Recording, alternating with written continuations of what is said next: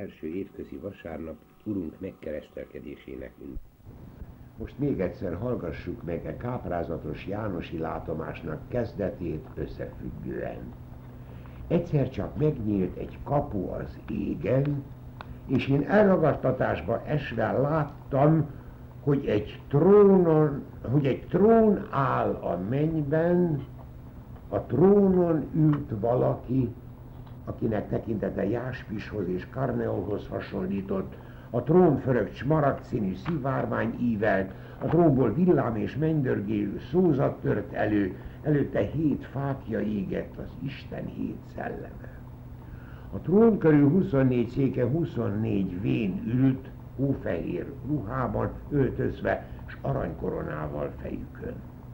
Mindezek előtt kristályként csillogó üvegtenger terült el, középen pedig négy élő lényt láttam, egyik oroszlánhoz hasonlított, a másik fiatal bikához, a harmadiknak emberi arca volt, a negyedik pedig szárnyaló sashoz hasonlított, mindegyiküknek hat-hat szárnya volt, és tele voltak szemekkel. Szüntelenül ezt zengték, Szent, szent, szent az Úr, a mindenható Isten, aki volt, és aki van, és aki eljövendő. Miközben az élőlények dicsőséget, áldást és hálát zengtek, a 24 vén is leborult a trónon ülő előtt, és imádta az örökkévalót. Koronájukat letették a trón elé, és azt zengték, Méltó vagy, Urunk és Istenünk, hogy tiéd legyen a dicsőség, a tisztelet és minden hatalom, mert Te alkottad a mindenséget, a Te akaratod hívta létre, és teremtett meg mindent. Ezzel ma mi is megpróbáltunk bepillantani a fölséges Isten világába, és így most képesek vagyunk rá, hogy még buzgóbban forduljunk hozzá, áldjon meg bennünket a mindenható Isten, az Atya, a Fiú és a Szentlélek. Amen. Felnőtt katekézis 11. rész. A jelenések könyvének első részében János apostol leírta azt a hét levelet, amelynek tartalmát Patmos szigetén isteni kinyilatkoztatásban kapta. Ezek a levelek az akkori kisázsiai egyházközségek életének isteni bírálatai.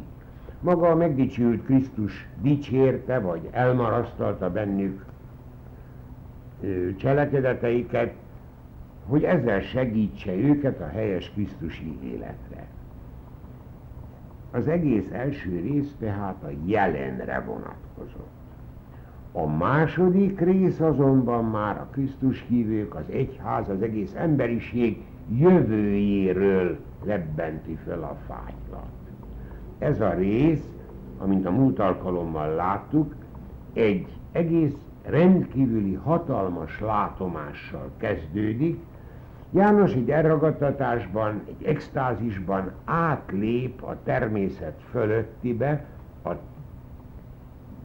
időtlenségnek a világába, és megpillantja magának, az Istennek a dicsőségét. Először a trónon ülő valakit pillantja meg, mindennek középpontját, magát az Istent veszi észre, és előtte a hét égő fákjában Isten szent lelkét. Valójában nem képes rájuk nézni, még kevésbé tudja leírni ezt a látomását. Próbálja ugyan érzékeltetni a káprázatos színeket, de inkább arról szól, amit az Isten trónja körül lát, és amit csak valami káprázatos fejedelmi udvartartáshoz tud hasonlítani. Az Isten trónját angyalok serege, 24 bölcs vénnek tűnő fejedelmi alak, és négy egészen sajátos élőlény veszik körül. De ezek mind a legnagyobb hódolattal szüntelenül dicsőítik a trónon ülő örökkévaló Istent. Ez a kozmikus mennyei liturgia határozottan a teljes szent háromságnak szól. De János egyelőre csak az Atya Istent és a Szent Lelket sejti meg, a szinte fölfoghatatlan káprázatban. Eddig elemeztük a múlt alkalommal Szent János szövegét. A folytatásban viszont ő is rádöbben a fiú Istenre, mégpedig egy egészen sajátos szituációban. A kozmikus liturgia folytatódik ugyan állandó háttérként, de most egy rendkívüli esemény következik. Erről ezt olvassuk a jelenések könyve 5. fejezetében.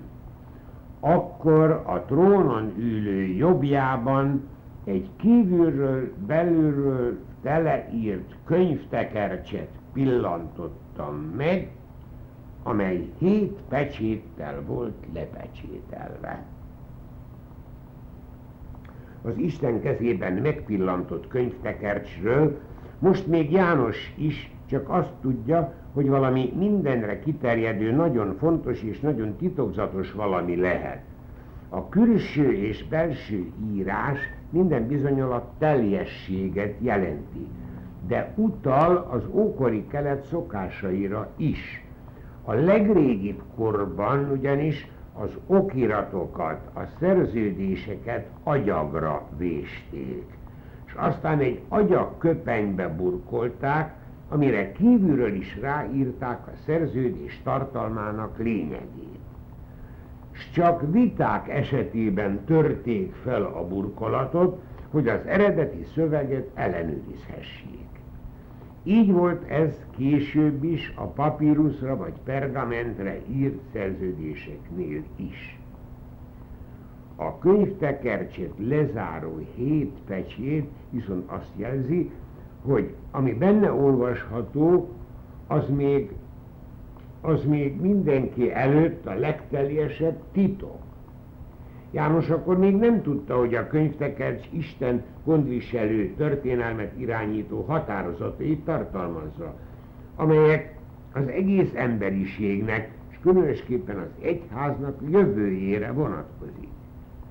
Mindez, tehát a jövőnek rejtett dolgait azonban csak akkor lehetne megtudni, ha föltörnék a pecséteket. Mielőtt azonban ez megtörténnék, tisztázni kell egyáltalán, ki méltó és ki képes arra, hogy a hogy, hogy kibontsa a jövőt tartalmazó könyvtekercset. Ez a következőképpen történik. Akkor láttam egy hatalmas angyalt, aki harsány hangon kérdezte, ki méltó rá, hogy feltörje a pecséteket és, kibon, és kibontsa a könyvtekercset. De senki sem volt képes erre, sem a mennyben, sem a földön, sem a föld alatt. Erre keserves sírásra fakadtam, hogy nem lehet beletekinteni a tekercsbe, és nem lehet olvasni belőle. Úgy látszik, hogy a hatalmas angyalnak a szózata csak egy költői kérdést tartalmazott, ki méltó a pecsétek föltörésére, hiszen ott mindenki előtt tudott, volt, benne van a levegőben, hogy senki sem méltó arra, senki sem méltó az eljövendő történések fölfedésére. Sem a mennyben, sem a földön, sem az alvilágban. Tehát egyetlen angyal sem egyetlen ember sem, és nem teheti meg, de még a sátáni hatalmak sem képesek erre. Pedig nagyon-nagyon jó lenne ez, hiszen ami a könyvtekersben van, az az egész emberiségnek is, benne az egyháznak az egzisztenciáját érinti. Jánosnak különösen jó lenne megtudni valamit belőle, hiszen elkezdődtek a keresztény üldözések, és ahhoz, hogy vigasztalni, erősíteni tudja ebben a Krisztus hívőket, nagyon sokat segítene, ha megismerhetne valamit a jövőből. Éppen ezért abban a pillanatban még a káprázatos látomás ellenére is elszomorodik, hogy semmi lehetőség nincs erre. Tehetetlenségében könnyek törnek, könnyekbe tör. Tudomásul kell vennie, hogy a jövő, a világ történelme, az üdvösség történet kibontakozása egyes egyedül a mindenható Isten kezében van. Tökéletesen lepecsételt könyvtekercsben. Tehát hozzáférhetetlen, és a legteljesebb titok. Akkor azonban történik valami.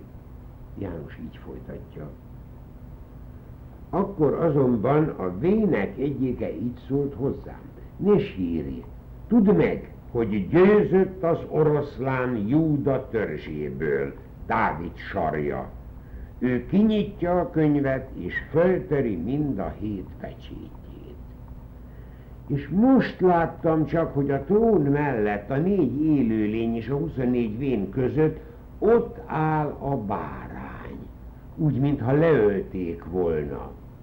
Hét szarva volt és hét szeme, ezek az Isten hét szelleme, akiknek küldetésük az egész földre szól.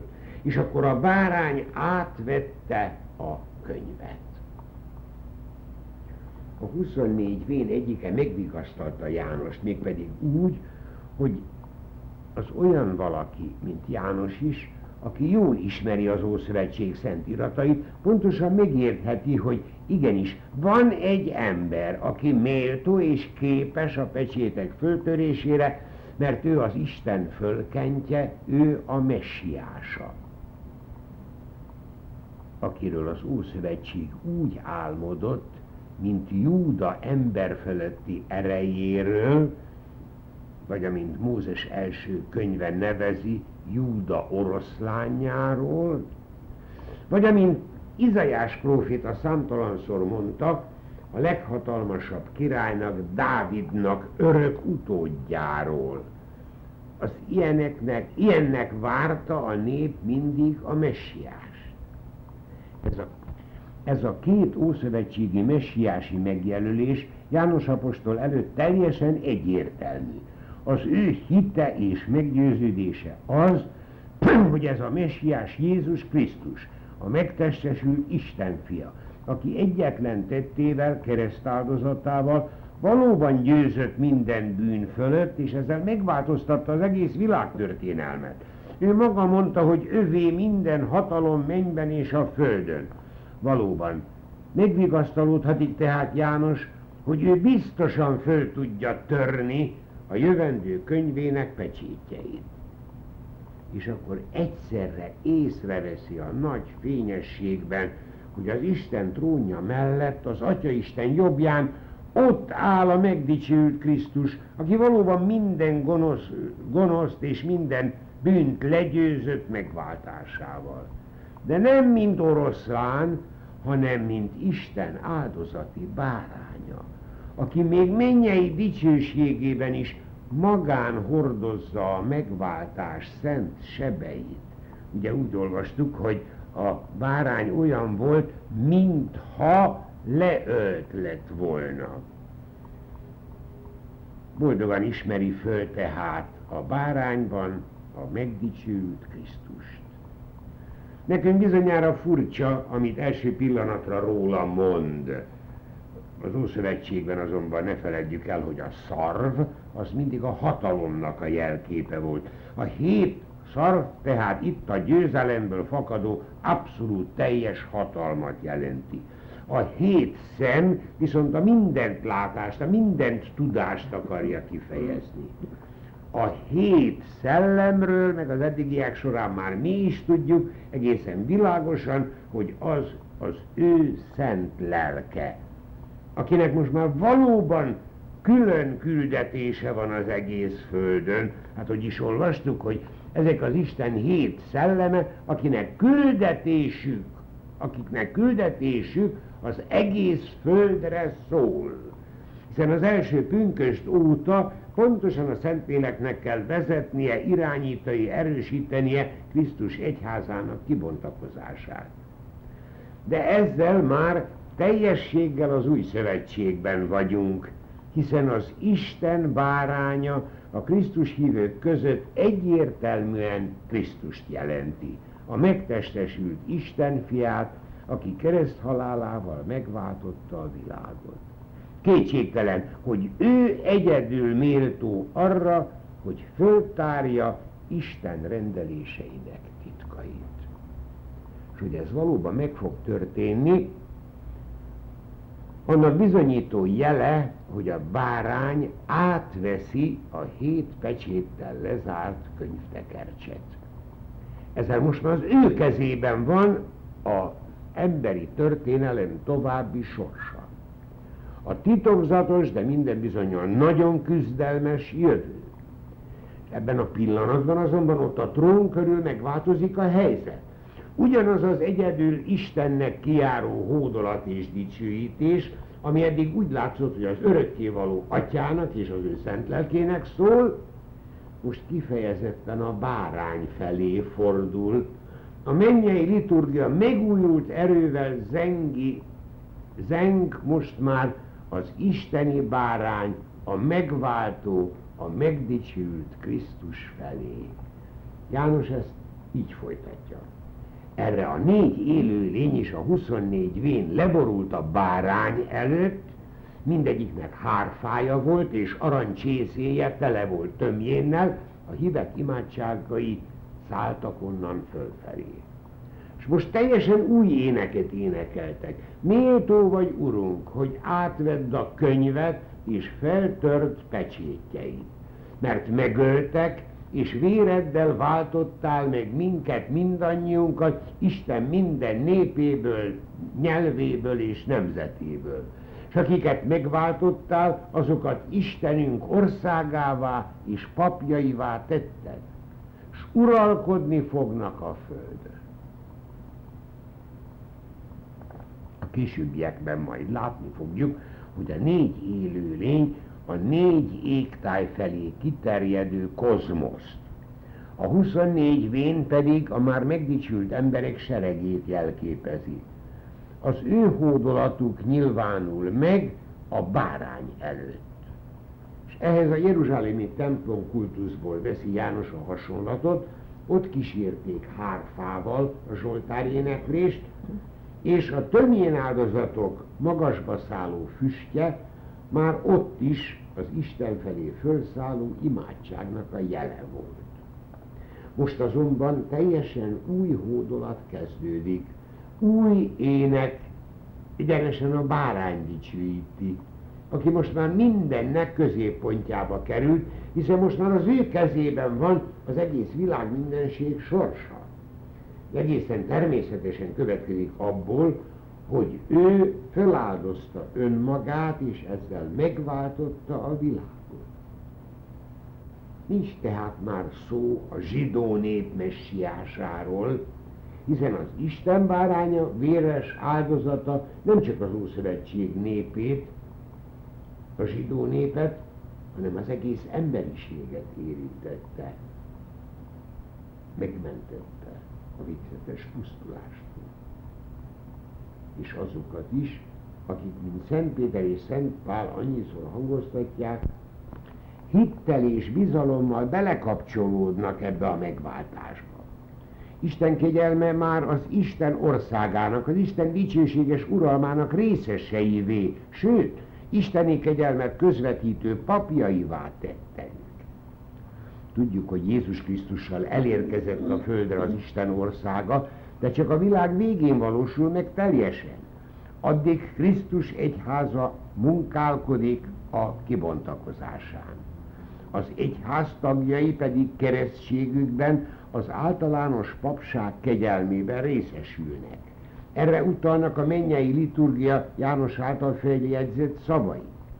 Viszont ő maga is hamarosan észrevette, hogy az Isten báránya előtti mennyei liturgia most kiterjed mindenre. Megváltásával Krisztus, az Isten fia, az egész teremtett világ középpontjává lett, és most ezt ismeri el minden, ami csak létezik. János ezt így foglalja szavakba. Ahogy néztem a trónt, az élő lények, és a vének körül angyalok seregének hangját hallottam, számuk meghaladta az ezerszer ezret, és a tízezerszer tízezret. arcra borulva harsányan zengték, méltó a bárány, akit megöltek, hogy övé legyen a hatalom, a bölcsesség, az erő és a tisztelet, a dicsőség és minden áldás. Majd pedig hallottam, hogy minden teremtmény a mennyben, a földön és a föld alatt, az egész világ mindenséggel, egyetemben ezt harsogta a trónon ülőnek és a báránynak áldás, tisztelet, dicsőség és hatalom örökkön, örökké. Amen. Ezzel fejeződik be az a káprázatos látomás, amelyben János apostol elragadtatva bepillantást nyert az Isten dicsőségébe. Pontosabban az isteni szent háromság dicsőségébe. Ahol bennünket, természetesen földi teremtményeket legközvetlenebbül a Fiúisten, a megváltó Krisztus dicsősége érint. Mi mindannyian neki köszönhetünk mindent, az ő győzelmét, az ő megváltását, az ő központi hatalmát ismerjük el, amikor dicsőítjük és hálás szívvel magasztaljuk. És ezzel mi tulajdonképpen csatlakozunk ahhoz a mennyei liturgiához, amely szüntelenül dicsőíti az Isten áldozati bárányát, a megdicsőült Krisztust, ami irgalmas megváltónkat. Ne akadjunk fenn a számokon, hiszen tudjuk, hogy mindig a számokkal van probléma a Szentírásban. Ez az ezerszer ezer, meg tízezerszer tízezer csak a nagy mennyiséget akarja illusztrálni, nem kell különösebb fantáziával belemagyaráznunk semmit sem. Befejezésül azonban hadd hívjam fel a figyelmet még valamire. A jelenések könyvének az első részében a levelek dicséreteiből és elmarasztalásaiból azt láttuk, hogy a megdicsült Krisztus itt van a Földön, a Krisztusi közösségekben, mindent lát és mindenről tud és segíteni akar, de már nem tanít és nem művel csodákat, csak láthatatlanul közöttünk van, és felkészít az ítéletre. A második részében azonban, ebben az első vízióban, az égben, az Isten dicsőségében látjuk a megdicsült Krisztust.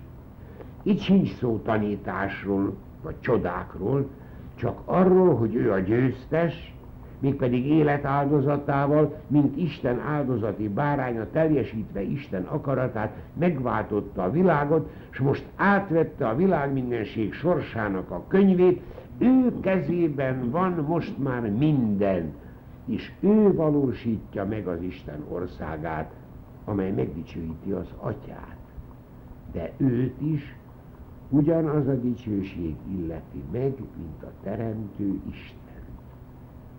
Ez a káprázatos látomás nem csak bevezetője volt a jelenések könyve második részének, hanem a többi látomások is szorosan ebbe kapcsolódnak bele. És ezzel együtt kell értelmeznünk, és ezzel együtt érthetjük csupán meg, amit majd a továbbiakban részletesebben látunk. Addig is áldjon meg bennünket a mindenható Isten, az Atya, a Fiú és a Szentlélek. Amen. Felnőtt katekézis 12. rész. Amit az elmúlt két alkalommal olvastunk a jelenések könyvéből, a második részt bevezető káprázatos látomást, pontosabban annak megdöbbentő tényeit egy pillanatra sem szabad elfelejtenünk a további részek olvasásánál és elemzésénél. Ez nagyon-nagyon fontos. Nem hiába történt ez azok előtt, a látomások előtt, amelyek a titokzatos jövőre, a világtörténelemnek és az egyház történelmének további kibontakozására vonatkoznak.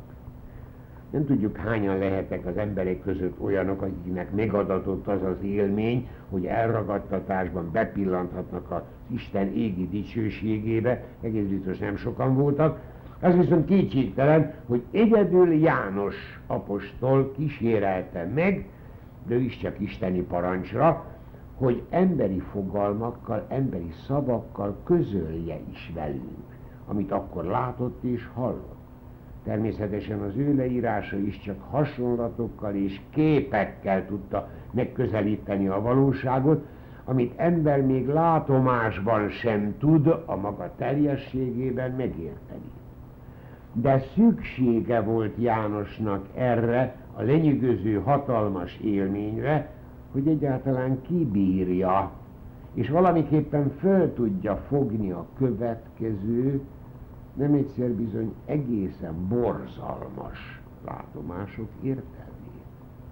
Számunkra is, akik a jelenések könyvét olvassuk és elemezzük, ez szintén mindenképpen szükséges, hogy állandóan szem előtt tartsuk ennek a bevezető látomásnak lényeges mondani valóját. Először is azt, hogy mindennek a közepén, káprázatos fenségben trónol a teremtő Isten, lobogó tűzhöz hasonló lelkével. Körülötte minden az ő mindenható hatalmát dicsőíti és magasztalja. Ebből a mindenből János csak a tiszta szellemi lényeket, az angyalokat, a 24 vén képében, a már megdicsült embereket, és a négy élő lény titokzatos alakjában az egész teremtett világ képviselőit látta.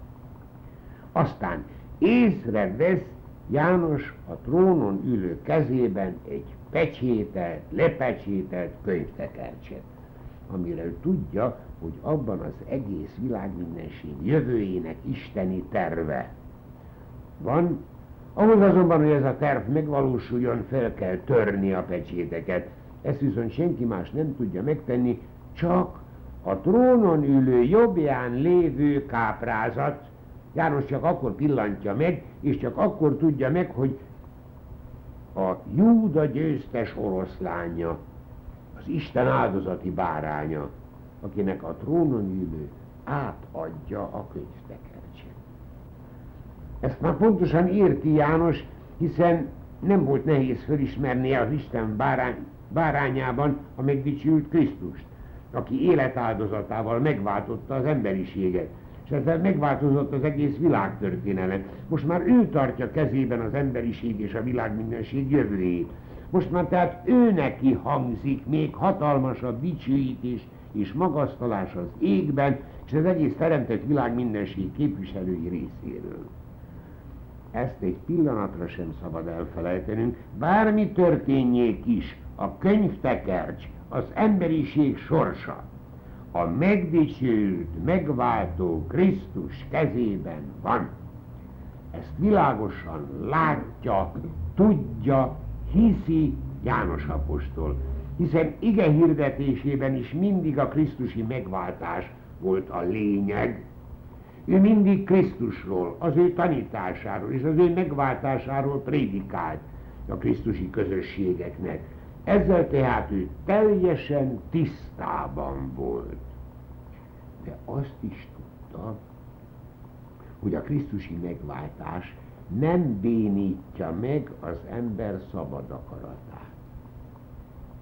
És önmagában nem akadályozza meg, hogy az emberiség szabad döntései ne hozzák bele az emberi történelembe a gonoszság hatalmát, sőt olykor még átmeneti győzelmét is.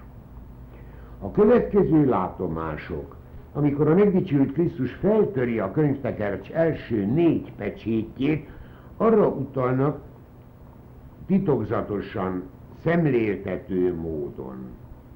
Figyeljük meg azonban, hogy a borzalmakat sohasem a megdicsült Krisztus hívja elő, hanem a teremtett világot képviselő négy élő lény valamelyike. És az Isten báránya csak engedi, hogy megmutatkozzék, sőt, olykor még korlátozza is ártó hatalmát. A könyvtekes első négy pecsétjét, föl, pecsét föltörésének látomása erről ad apokaliptikus színekkel festett, de titokzatosságában is megrázó képet. Ezek a képek természetesen nem konkrét történelmi eseményekre vonatkoznak, csak a gonoszság hatalmát szemléltetik. Az ember szembe áll, harcban áll Krisztus megváltott világával. Maga az Úr Jézus is beszélt harcokról és katasztrófákról, amikor a világ végéről érdeklődtek tőle. Ő is kijelentette, hogy ilyesmik lesznek a történelemben, de hozzáfűzte, hogy ez még nem jelenti a világ végét, a Isten végső ítéletét. Lássuk tehát most ezt a négy kis részt, ami logikusan van fölépítve. Az egyikből következik a másik, de az elbeszélések módja is hasonló és párhuzamos. Mindegyikben egy ló és a lovasa jelenti a mondani valót. Tehát egységesen kell érteni az egészet. És nem szabad elfelejteni, hogy a könyvtekercs, az emberiség sorsa mindennek ellenére, hogy mondjuk így, minden történés alatt is a megdicsőült Krisztus kezében van. Tehát az utolsó szó mindenképpen az övé. Lássuk, hogyan tudja leírni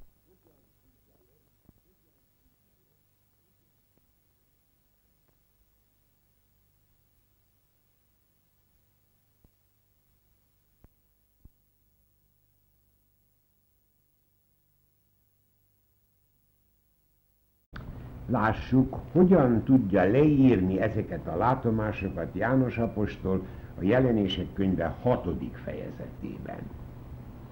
Ezután láttam, hogy a bárány föltöri a hét pecsét közül az elsőt. És hallottam, hogy a négy élőlény egyike mennydörgő hangon így szólt, jöjj elő! Erre egy fehér lovat pillantottam meg, a lovasnak kézi íja volt, koszorút nyújtottak át neki, és ő diadalmasan kivonult, hogy győzelmet arasson. Az Isten báránya megdicsült Krisztus, tehát föltöri az első pecsétet. De nem szól semmit. A fönséges csend jelzi abszolút hatalmát. Az egyik élőlény szólal csak meg mennydörgésszerűen, és ő hívja elő a fehér lovat lovasával együtt. Bennünket egy kicsit megtéveszthet a fehér szín, meg a győzelmi koszorú. Pedig ez az első pusztító erőt, a történelem harcait, háborúit, véres küzdelmeit jelképezi. Igaz ugyan, hogy a háborút mindig az kezdi, aki győzelmében bizakodik. Mindig a hatalom féktelen tudata robbantja ki a véres küzdelmeket. Valamit itt azonban külön is meg kell figyelnünk. A római birodalomban vagyunk. A római katonák azonban sohasem használták a kézi íjakat. Ez a keletieknek a fegyvere volt, a pártuszoké, meg a perzsáké. És például a perzsák íjászait a római harcosoknak soha egyetlen egy harcban sem sikerült legyőzniük. Itt tehát nem csak győzelemről van szó, hanem a római birodalmat megingató vereségről is. A többit erről, többet erről nem ír János, a továbbiakban viszont érthetőbb lesz ennek a fehér lónak és lovasnak a szerepe, hogy itt mindenképpen a harcokról van szó. A második pecsét föltörésének látomásáról így ír János apostol. Amikor a második pecsétet föltörte a bárány, hallottam, hogy a második élő lény szólt, jöjj elő! Erre egy tűzpiros ló vágtatott elő, lovasának kardot adtak, és hatalmat kapott, hogy megbontsa a békét a földön, Annyira, hogy egymást gyilkolják az emberek. Itt sem egyszerűen a pecsét föltörésére, hanem a másik élőlény hibására jelenik meg, mégpedig a vörös ló, és lovasának kezében már kard van. Kétségtelenül ez is a harcot jelenti, de annak egy még borzalmasabb fajtáját, a polgárháborút. Amikor az emberek már egyszerűen egymást gyilkolják, és ezzel tönkreteszik egy-egy ország belső békéjét. Ez tehát már fokozódása az első látomásnak. Itt már nem csak a külső ellenségekkel vívott harcokról van szó, hanem a belső ellenségeskedés, a fölkelés, a forradalom pusztító erejéről.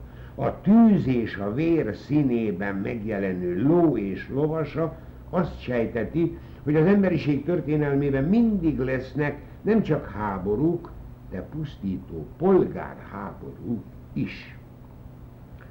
A harmadik pecsét föltörése pedig már a háborút követő nyomorúságot láttatja a jelenések könyve szerzőjével. Mindenféle háború előbb-utóbb éhínség szenvedéseit hozza magával. Ezt így tudja leírni a látottakról egyre inkább megrémült látnok. Amikor a harmadik pecsétet is föltörte a bárány, a harmadik élőlényt hallottam, jöjj elő! És akkor egy fekete lovat láttam, s lovasa mérleget tartott kezében. Közben hallottam, mintha a négy élőlény között szózat hallatszott volna, egy mérő búza egy dénár, és három mérő árpa ugyancsak egy dénár. De elhangzott az is, az olajat és a bort ne bántsd. A fekete ló már közvetlenül a pusztulásnak, a gyásznak a jele. A lovas kezében mérleg viszont azt jelzi, hogy a háború pusztításai után még az élethez szükséges anyagi javakat is kimérve lehet nagy nehezen megszerezni. A roppant drágaságot jelenti, hogy egy mérő búzát csak egy dénárért lehet venni. A római birodalomban egy egész napi napszám volt egy dénár, és ez csak most egy ember egy napi szűkös kenyér adagjára lesz elegendő. Az árpa persze olcsóbb, de a harcok miatt a nyári termény betakarítás olyan szűkösen sikerül, hogy az éhínség szenvedései kikerülhetetlenek. Itt azonban beleszól az isteni hatalom is, az őszi betakarítás termékeit, az olajat meg a bort nem engedi, hogy ne legyen hozzáférhető, mert azt még az egyszerű emberek is orvosságként használták akkoriban. Az Isten elleni emberi gonoszság hatalma tehát elszabadíthatja a háború, a polgárháború és az éhínség csapását. És mindezeknek egyenes következményét jelenti a negyedik pecsét föltörése, a sáppat, fakó, ló és lovasának a halálnak megjelenése. A jelenések könyve így folytatja. Amikor pedig a bárány a negyedik pecsétet is föltörte, a negyedik élőlény szavát hallottam, jöjj elő! Erre egy fakó lovat láttam, lovasának neve halál, és nyomában az alvilág járt. Ő hatalmat kapott a földe negyed része fölött, hogy karddal, éhínséggel, halállal és fenevadakkal pusztítsa az életet. A sárgás-zöld hullaszínű fakó ló a halál jelképe. Lovasát meg is nevezi János, ez a halál. De a görög szó thanatos halál egyben járványt, főképp pestist is jelent. Tulajdonképpen az eddigi három lovast is mindig kíséri a halál, de itt külön is megjelenik, mégpedig az alvilági kíséretével együtt. Pusztító erejét azonban az isteni hatalom korlátozza, csak a föld negyed részét érintheti. Vagyis minden háborút, minden polgárháborút, minden éjséget túl fog élni majd az emberiség. Akkor is, ha karddal, éhínséggel vagy pestissel sújtja az emberi gonoszság. Ide sodor, sodor, sorolhatjuk még a természeti pusztító erők, a vadállatokat is. Csak mellékesen jegyezzük meg, hogy ezen szavak nyomán keletkezett a középkori irodalomban az úgynevezett haláltáncok műfaja. De nem szabad elfelejtenünk, hogy a pecsétek föltörésének sehol sem a megdicsült Krisztus hívta elő a pusztulás képét. Nem Isten akadályozza a Földön a paradicsomi életnek születését, hanem a teremtett világban föllépő gonosz erők, a négy különböző színű ló és az úgynevezett apokaliptikus lovasok megjelenése az emberiség sorsának könyvéből mindenek előtt azt akarja láttatni, hogy a csak dicsőíthető isteni teremtés után és a még inkább csak magasztalható Krisztusi megváltás után is az emberi történelemben nagy szerepe lesz az emberi gonoszságnak, amely minden időben súlyos megpróbáltatásokat zúdít az emberiségre. Az ember szabad akarata nincs szinkrónban az Isten akaratával, az mindig pusztulást jelent. És ez a pusztulás nem kíméli, sőt, egyenesen szándékosan pusztítja az igazakat, az ártatlanokat is. A Krisztus hívők különösen szenvedni fognak ezektől. Az ő helyzetüket mutatja be a következő látomás. A könyvtekercs ötödik pecsétjének föltörésekor. A jelenések könyve erről ezt írja. Amikor a bárány az ötödik pecsétet föltörte, láttam az oltár előtt azoknak a lelkét, akiket Isten szaváért és tanúságtételük miatt öltek meg. Ezek teljes erejükkel kiáltozták, Urunk, te szent és igaz, meddig vársz még az ítélettel? Mikor állsz bozút vérünkért a föld lakóin? Erre mindannyian hosszú fehér ruhát kaptak, és azt mondták nekik, hogy még egy kis ideig legyenek türelemmel, amíg be nem telik testvéreik száma, akiket még szintúgy meg fognak ölni, mint őket. Eddig még a látomásokban sehol sem szerepelt az oltár. De János a Jeruzsálemi templom, szent, templom szentek szentje előtti díszes áldozati oltárra gondol.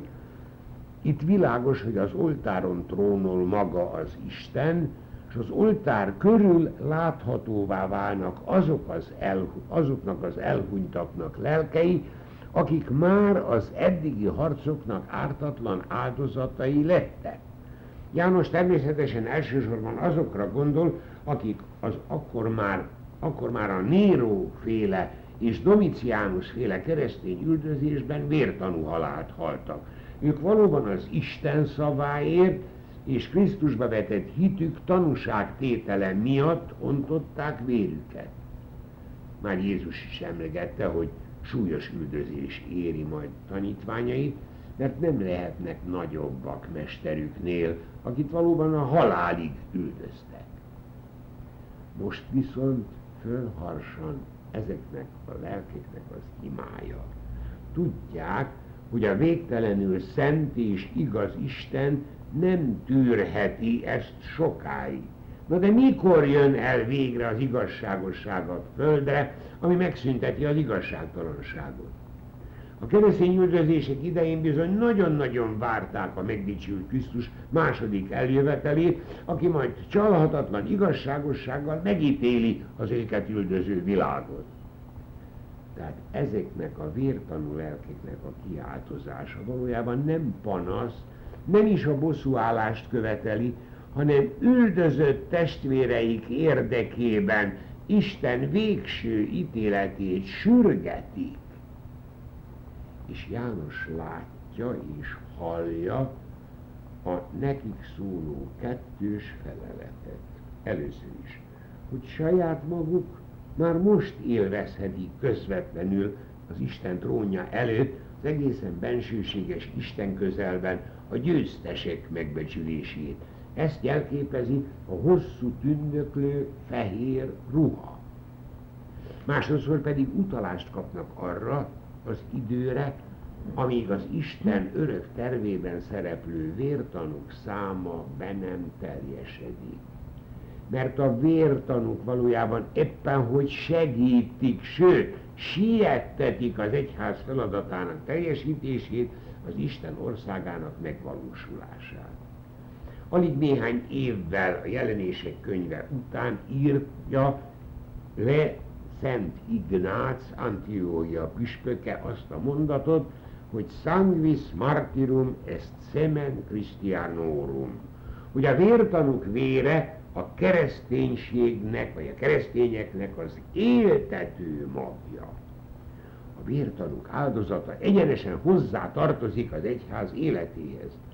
Az egyház ugyanis négy ismertető jegye mellett, hogy egy szent apostoli és egyetemes, még egy jellemzőt, jelzőt használhat, hogy üldözik.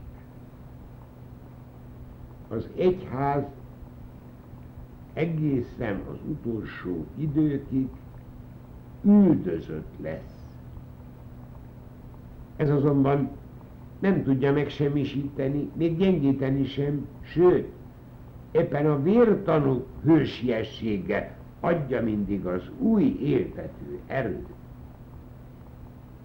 Lehet, hogy egyik helyen gyengül, de ugyanakkor máshol erősödik. Ma is így van.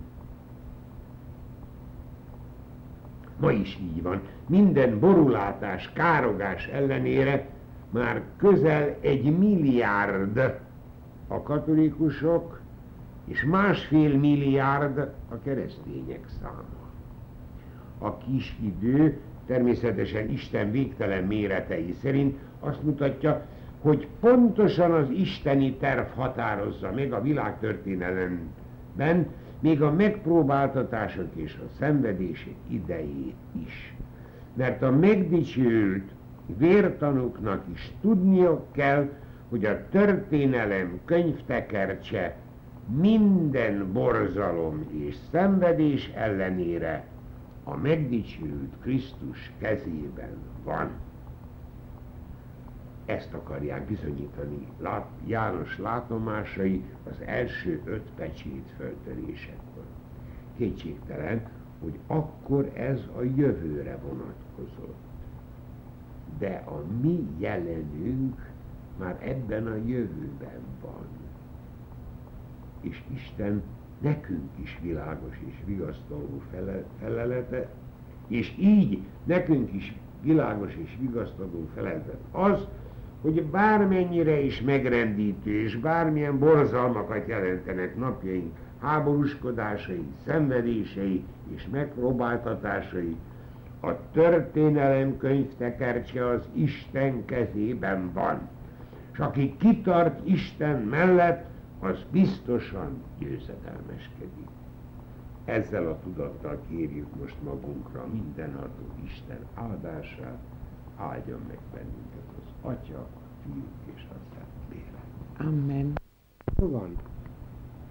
Felnőtt katekézis 13. rész.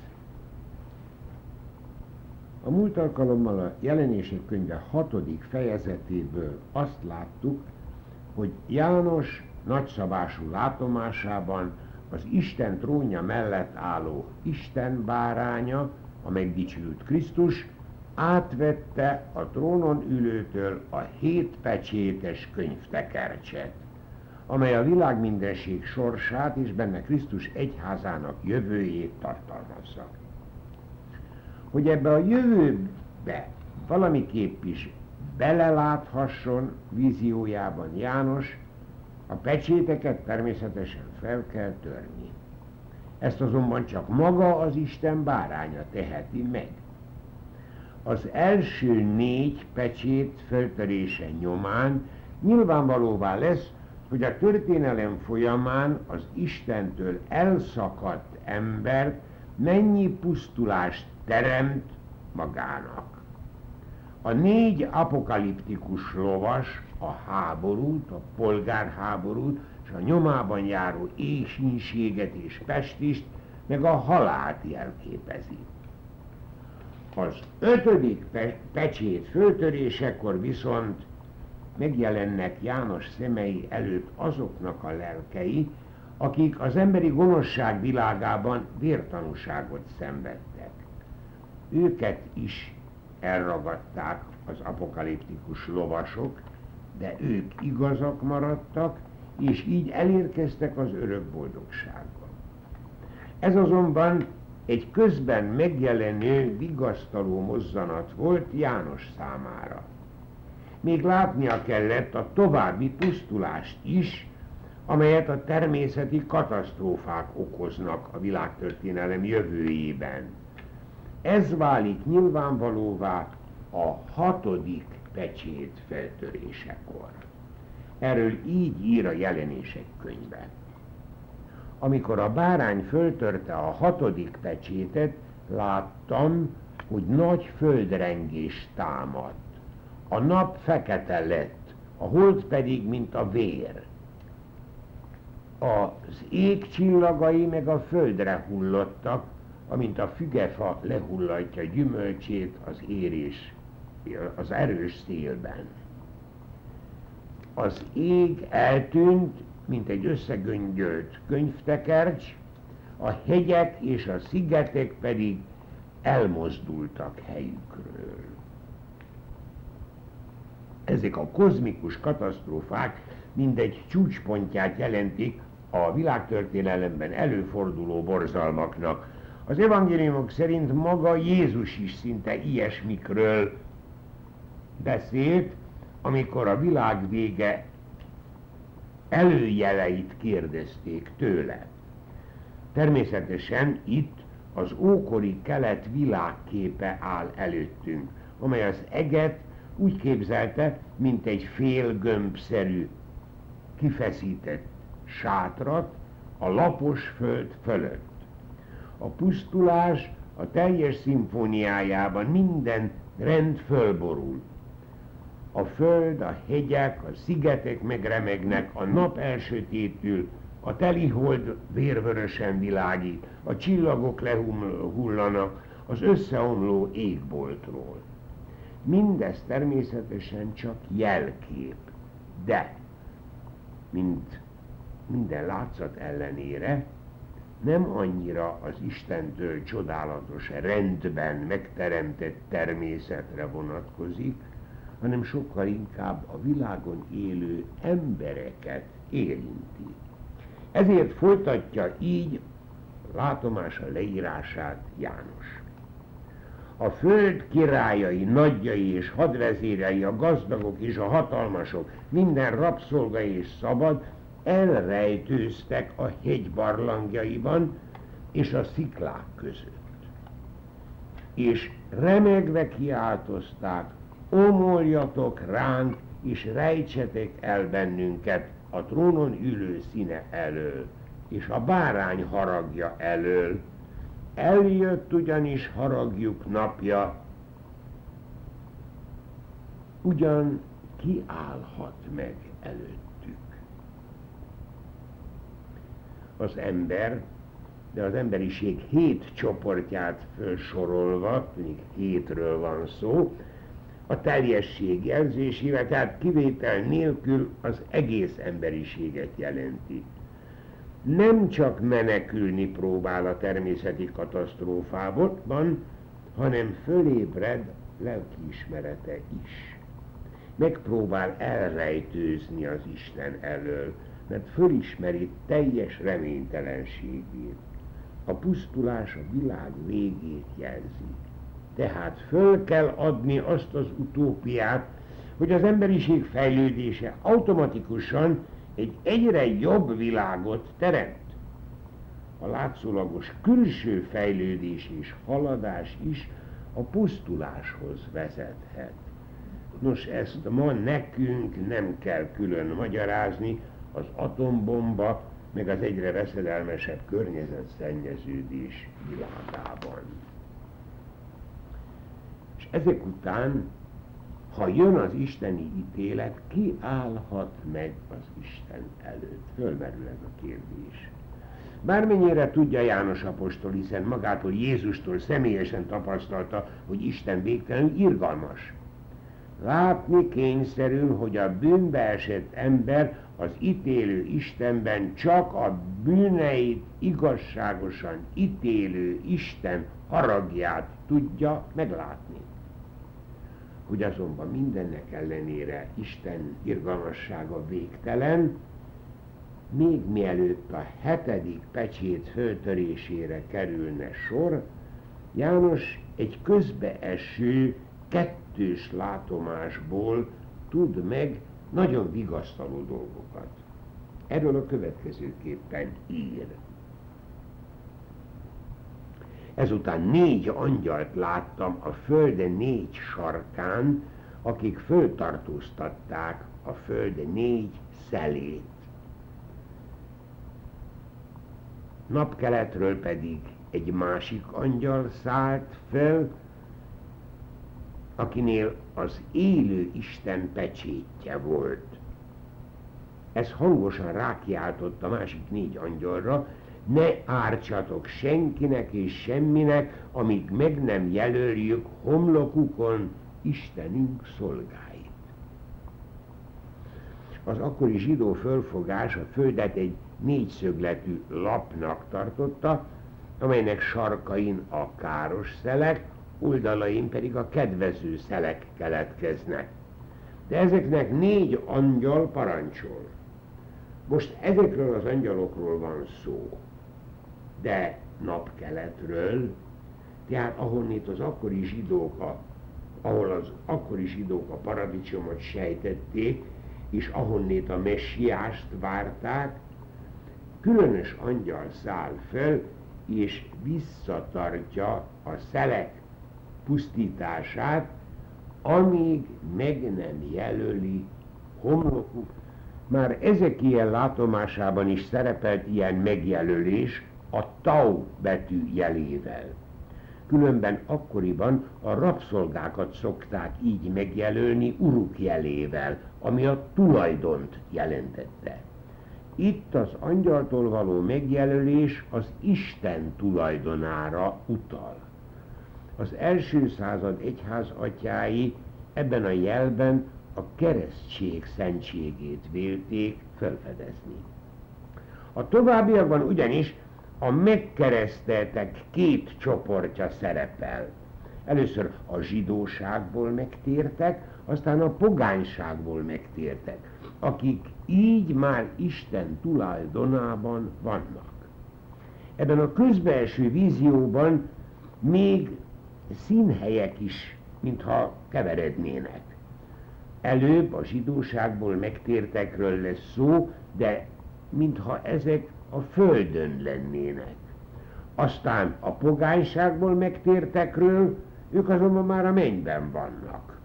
Ilyesmi előfordulhat a látomásban.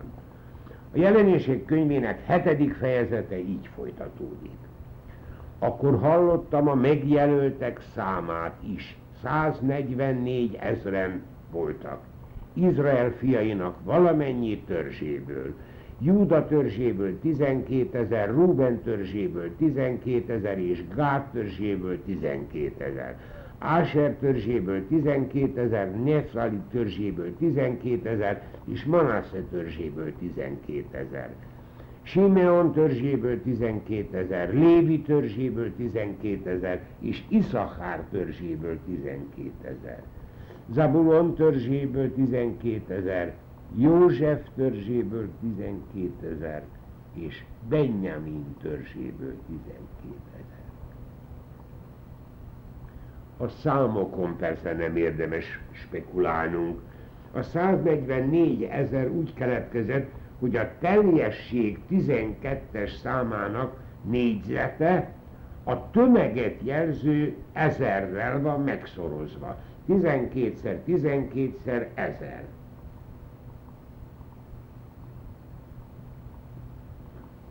De magának a számnak semmi jelentősége nincsen.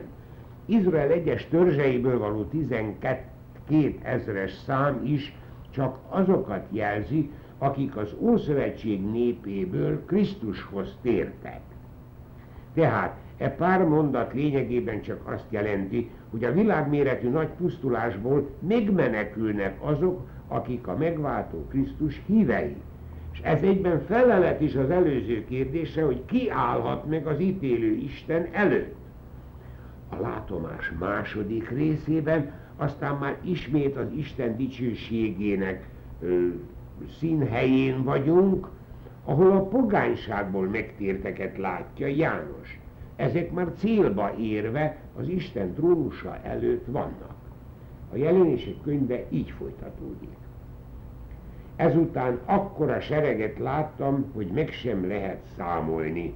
Minden nemzetből, népből és nyelvből. Ott álltak a trón és a bárány előtt, fehér ruhába öltözve, kezükben pálma ággal.